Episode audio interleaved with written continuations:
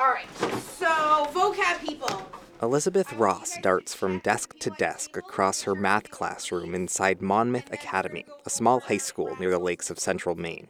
The roughly 20 students here, from freshmen to seniors, are split up into four groups. Each is learning a different subject. So they're all in geometry, but Sierra's on her last geometry measurement topic. Everyone else has a couple, like three more. And then everyone else is in algebra two, but I have two groups of them. The other guys finished geometry this year and then started algebra two. Ross says long lectures have been replaced with shorter lessons and more individualized instruction, part of a larger shift over the past decade, at the school and statewide, towards proficiency based education. It's a complicated term that generally means allowing students to progress through their education by mastering specific skills and pieces of knowledge before moving on. For some districts, like here at RSU2, it's also meant getting rid of traditional letter grades and allowing students to continually retake assignments until they get them right.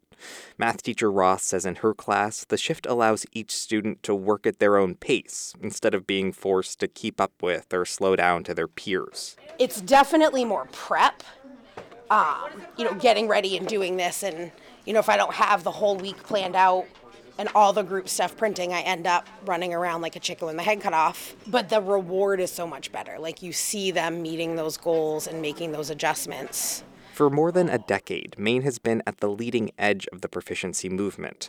In 2012, the state was the first in the country to pass a law mandating that all students must demonstrate proficiency in eight subject areas, from math to physical education, in order to graduate.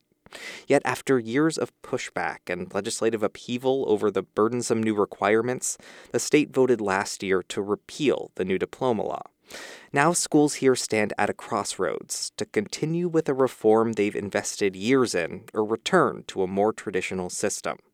But to understand Maine's predicament, we have to understand how proficiency based education arrived here. The story begins in 1997 when a new set of standards called the Maine Learning Results prompted a few districts to experiment with aspects of proficiency based education. Big philanthropies like the Bill and Melinda Gates Foundation, who advocated for the new system, were eager to help. But the model got a boost when the state's education commissioner, Susan Gendron, was introduced to a group called the Reinventing Schools Coalition. A remote district in Alaska had formed the coalition after trying the model and finding success locally. With millions of dollars from Gates, it trained other Alaska schools and then went national. Gendron says she saw potential in the Alaska district's data. Clearly, the data that showed increased student proficiency, testimonials from kids about how much richer and deeper their learning was.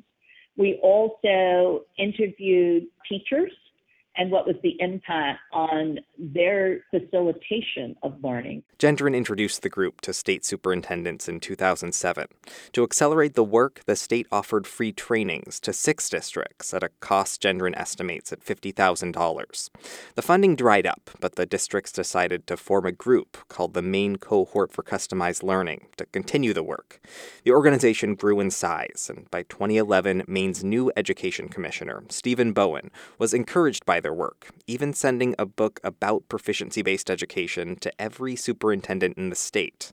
At the same time, private groups like the business led Maine Coalition for Excellence in Education and the Nellie Mae Education Foundation pushed for a proficiency based diploma law in Maine's legislature. Bowen says the bill was viewed as an accountability measure to ensure that every student was ready for life after high school. We're just graduating kids who are not meeting learning results. Like, we can't there was no point in passing learning results if we're not going to then do everything we can to ensure that kids are meeting those learning results. The law passed with a small boost in state funding, but faced serious questions from some lawmakers. They didn't think the state should impose the new requirements on every district. At the same time, the state offered little guidance, leaving many districts to figure out how to comply on their own. I think it is. Have a good one, guys. Schools like Monmouth Academy embraced the new policy. The school's outlying district, RSU2, had already been moving in the direction of proficiency based education for a number of years and received training from the Reinventing Schools Coalition in 2008. Inside one of Monmouth's chemistry classrooms, student Aaliyah Wilson sits behind a laptop and slowly answers questions on the screen. The senior is behind in chemistry, with only a few months until graduation, but was given this online science program from her teacher to help catch up. This one's setting up situations, say, there's a patient who is sick and needs help, so you're putting together the structure of the medicine that this person is going to take. And I really like how the application to a real life situation makes me understand it a lot more. Yet, even after more than a decade of work, the school is still trying to solve several issues, most notably around its grading system. Students in the district no longer receive A's or B's, but instead are graded on a scale of 1 to 4. Students must redo assignments until they eventually receive a 3 or higher in each standard. The grading system wasn't required as part of the law, but a recent study found that more than half of Maine's high schools adopted the practice. Longtime Monmouth English teacher Christine Arsenault says she's seen the good and bad of that system. Arsenault feels her students have started to write better because they can no longer graduate with gaps in their learning but she says the new system has led some students to ignore deadlines and slack off. Some of them just settle for those threes, or, you know, by the end of the year, maybe they finally get that three. It doesn't have the teeth that uh, you know you would like. So that's and hard. though That's junior been Violet Bolio has liked the grading system in high school, she worries about college, where redoing assignments probably won't be allowed. Like if I don't turn in a paper today, they'll be like, "Okay, bring it in tomorrow and you'll get the same grade." Just like don't like don't wait a whole another week. But in college, if you like miss that deadline, then you get a zero. Like you just you can't fix it. The school acknowledges the issue and launched a new procedure this year to try to address it. Now, every Friday, students must assess their own work habits, which are then reviewed by teachers. If they're judged poorly, juniors and seniors can lose certain privileges, like getting to leave the campus during lunch. Despite those setbacks, RSU2 officials say they remain committed to proficiency based education. Other Maine districts, however, had more trouble. If you drive about 45 minutes northeast of Monmouth, you'll end up at Oakland based RSU 18. The district was another member of the Maine cohort for customized learning and also received early training from RISC. Robin Colby, a Latin teacher at the district's Messalonskee High School, says educators found some of the work useful. It helped them align what they were teaching across the district. But new software, practices like student paced learning, and a 1 through 4 grading system were quickly unpopular. The new system left some educators exhausted and parents unhappy. They didn't know where their child should be. Okay, they got all this information saying, okay, got a three in this, or got a two in that, got a, but they didn't know what was on grade level. Where where should my child be? And they felt that that was really missing. In 2013, parents launched a petition drive against the new system. Eventually, the pushback led the district to leave the Maine cohort for customized learning and return to a more traditional system. Jim Isgrow is the district's current school board chair. Teachers are the bottom line for us, and if if you don't have a good model working to teach those children and, and teachers that, that are able to teach, you're not you don't have any kind of mission. you can't you're not educating your children. The same conflict has since played out across towns like Scarborough and South Portland, which have pulled back on the new grading system after community opposition. By 2015, the issue returned to the state legislature.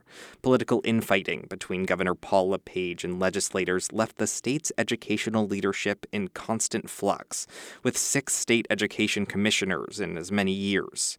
Ed Cervone, the executive director of the business led educational lobbying group Educate Maine, says the lack of leadership hurt the reforms. You gotta have a supportive, leading, and functioning Department of Education you know, present to help schools tackle these challenges and achieve these goals.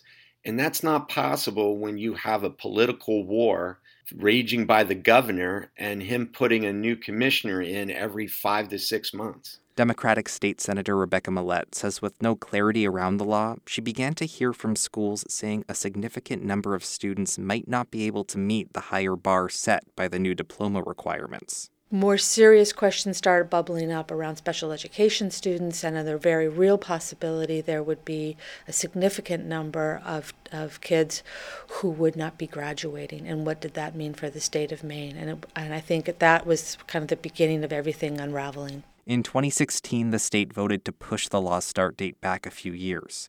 Yet by 2018, lawmakers had yet to solve any of the underlying problems. Several bills were floated to try and fix them. One would have delayed the law, one would have pared down the diploma requirements, another would have repealed the new diplomas entirely. A public hearing on the bills brought out dozens of parents, teachers, and school officials passionately arguing about how the state should shape its educational future. Lynne Miller, a professor emeritus at the University of Southern Maine, argued that the state had gone too far. We can't dictate in Maine what kind of learning has to go in to schools or what kind of transcript people have to use. We can't do any of that. But Maine Principals Association Executive Director Dick Durost urged the state to keep the policy after six years of work. We believe too much good work has been done and too many school leaders and teacher leaders have placed their credibility on the line in the pursuit of standards in order for us to just walk away now. Ultimately, the legislature settled on a compromise. In the end, it was literally saying, okay, there's no longer a requirement to offer proficiency based diploma, but, but allowing districts to still do it if they wanted to. That didn't make people happy, probably on either end, uh, but Oftentimes, that's a sign that good work was done. But the compromise has left many schools still unsure about what direction to take. According to the results of a recent survey of school superintendents from the Maine Education Policy Research Institute, about a quarter of districts in the state plan to keep proficiency based diplomas. Another 40% will return to a more traditional credit based system. The remaining districts either hadn't decided or were planning a kind of hybrid diploma that would merge the two systems and Maine's newly appointed Education Commissioner, Pender Makin, has taken a noticeably different approach than the past administration. Makin, a former principal and assistant superintendent, says she wants to rebuild trust with schools after years of imposed state and federal mandates. People have for a while seen the DOE as the hander down of mandates, and then we'll be back to check and see if you guessed right and are compliant enough. Um, and instead, now we're just saying, you know, we're, we're here to help. And what do you think is right? The new commissioner suggests going even further than repealing the diploma mandate. She'd be in favor of getting rid of state statutes that mention proficiency based diplomas.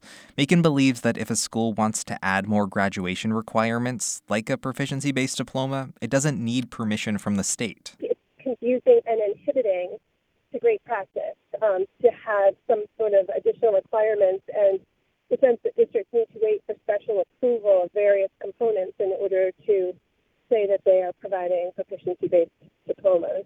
Beyond Maine, there still appears to be momentum behind similar educational reforms. Vermont and New Hampshire have passed their own versions of proficiency based diplomas, while several other states have added policies encouraging the new system. Chris Sturgis, the co founder of the organization Competency Works, which provides resources to districts on competency based education, says she still feels optimistic about the movement nationally. However, she says Maine's experience should be a signal to other states that changing an entire diploma system requires substantial funding, support, and buy in. In the same way that Maine gave people confidence when they embraced such a powerful vision for their future, I think the repeal also was like a real reality check for people. It's like, oh yeah, this is this is hard. We don't go in straight lines. For now, however, schools in Maine appear to be welcoming the reprieve after years of state imposed demands. As one superintendent stated in a recent survey, please let local districts do what is in the best interests of their own students without continuous disruption from the state. For the Hechinger Report, I'm Robbie Feinberg.